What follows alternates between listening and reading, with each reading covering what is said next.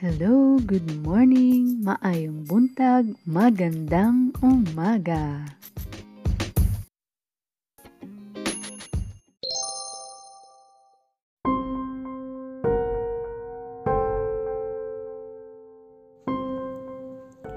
Our Bible verse for today is from the book of Psalm, chapter 19, verse 7.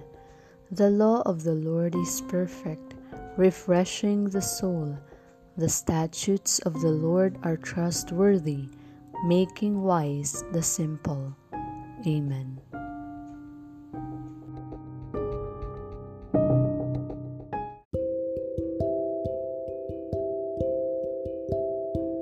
May we be able to do all things for the greater glory of God.